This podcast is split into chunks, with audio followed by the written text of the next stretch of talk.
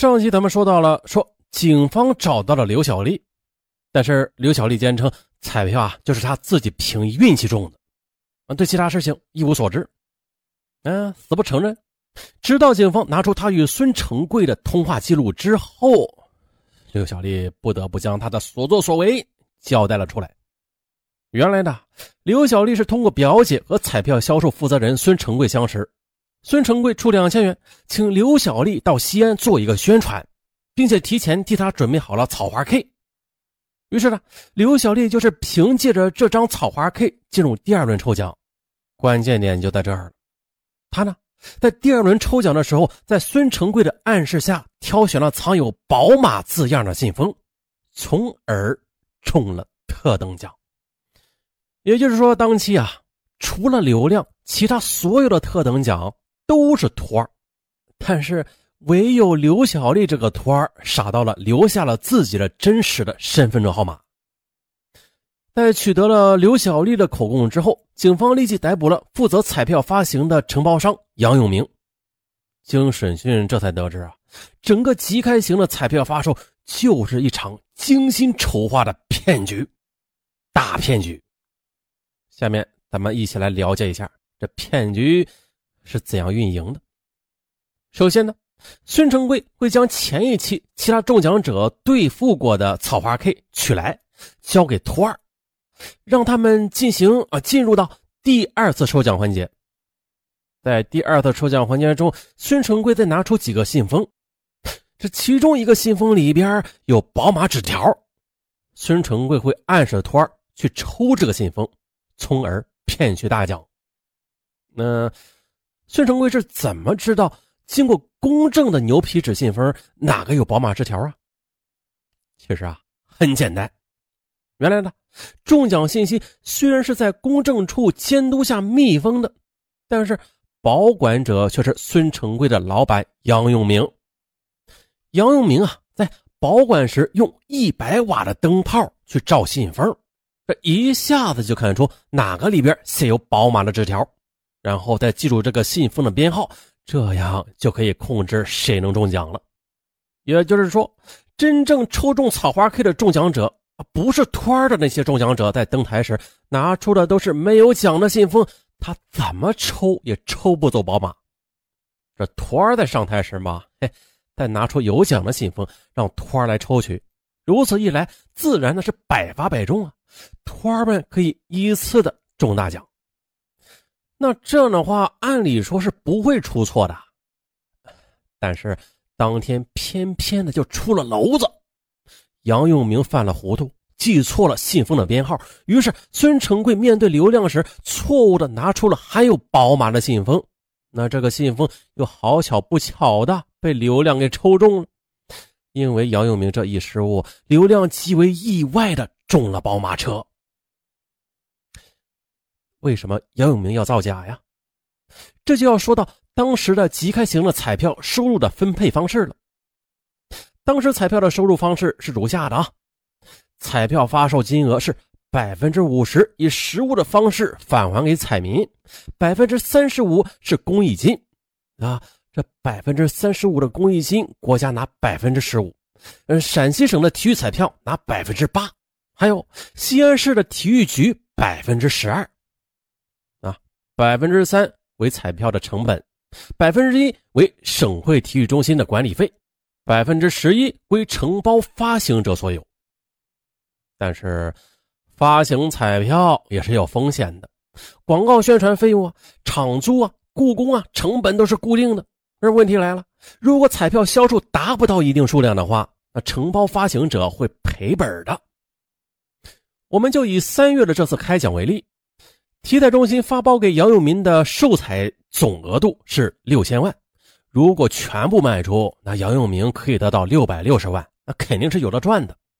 但是实际上只售出一千七百万的彩票，杨永明能收到的钱只有一百八十七万了。再除去资金成本、宣传费用啊，还有场租这些固定成本，杨永明啊其实也赚不到什么钱啊，搞不好还要赔钱呢。但是体彩中心会玩啊，他把售彩的业务承包出去，毫无风险的拿百分之十五加百分之一的收入。这杀头的生意有人做，赔钱的生意没人做呀。杨明自然也不会眼睁睁的赔钱，于是他打起了占百分之五十金额的奖品的主意。通过以上的手法运作的，都不用购买新的宝马车，这几辆宝马车啊，循环往复来回使用，可以用到天荒地老。所谓的重德宝马潇洒人生，不过是一个骗局罢了，是吧？搞清楚事情经过之后，西安警方立即决定了通缉二号犯罪嫌疑人孙成贵。五月十四日，孙成贵于山东威海老家被捕归案，但是被捕之后，杨孙二人依然坚持认为刘亮是个骗子，因为啊，他们那天说确实有张草花 K 是伪造的。杨孙二人供称，为求稳妥呀，他们所使用的草花 K 彩票其实就是之前回收的真票，完全没有必要使用假票的。在三月二十三日意外送出宝马之后，杨孙二人愤愤不平，于是他们对当天的一等奖彩票进行核实，结果发现了，哎呦，有一张彩票的草花 K 居然是假的，而且啊，当天所有中过草花 K 的人，只有刘亮没有留下指纹存档。其他人呢，都按照要求留指纹了。杨孙二人一合计啊，认为刘亮一定是做贼心虚，所以不敢留下指纹。那假的草花 K 肯定就是刘亮做的。既然如此，不如炸刘亮一下呗，逼他放弃宝马和奖金。哎呀，有人觉得这事还真是可行，于是上报体彩中心，这才有了刚才前面的那通电话。警方觉得杨孙两人的说法存在一定的可信性，因为事到如今，他们也实在没有必要继续编故事了。但是这张假彩票到底是不是刘亮的，这还有待侦查。于是呢，警方决定继续调查假草花 K 的来历，包括刘亮在内。三月二十三日当天中过草花 K 的几人再次的被纳入警方的视野。经过鉴定，警方发现了。刘亮虽然中奖之后没有打纸模，但是在真实的中奖彩票上有他的指纹，因此刘亮的犯罪嫌疑被排除了。接着又经过逐一的排查，警方终于发现当天中奖的刘先奎具有重大的作案嫌疑。六月三日，刘先奎和黄四清被捕归案。原来的，经过审讯得知啊。刘先奎和邻居黄四清听说即开型的彩票可以中宝马车，于是事先通过变造的方式伪造了桃花 K 的彩票，并且无巧不成书的于三月二十三日前往售票中心进行兑奖。黄四清变造彩票的水平颇高，一时骗过了孙成贵的眼睛。孙成贵晚上核对彩票时，这才发现存在假彩票，于是便用杨永明商量之后。怀疑是刘亮所为，这才引发了其后的一系列的案件。哈，前边那个陕西省那个体彩中心主任贾安庆，由于之前拿了杨永明的好处，所以才敢以人头担保的笑话闹上了焦点访谈。整个事件的离奇之处在于啊，如果不是杨永明自己操作失误。拿错了信封，刘亮就只能中个普通的一等奖回家，嗯，这起作弊案也就不会被揭开了。但如果呀，刘亮当时的运气不那么好的话，抽取了另外三个信封，没有抽中宝马，那这起作弊案也不会被揭开。还有，如果不是刘先奎和黄四清恰恰的于当天持着假彩票去兑奖，还大大咧咧的留下了自己的指纹。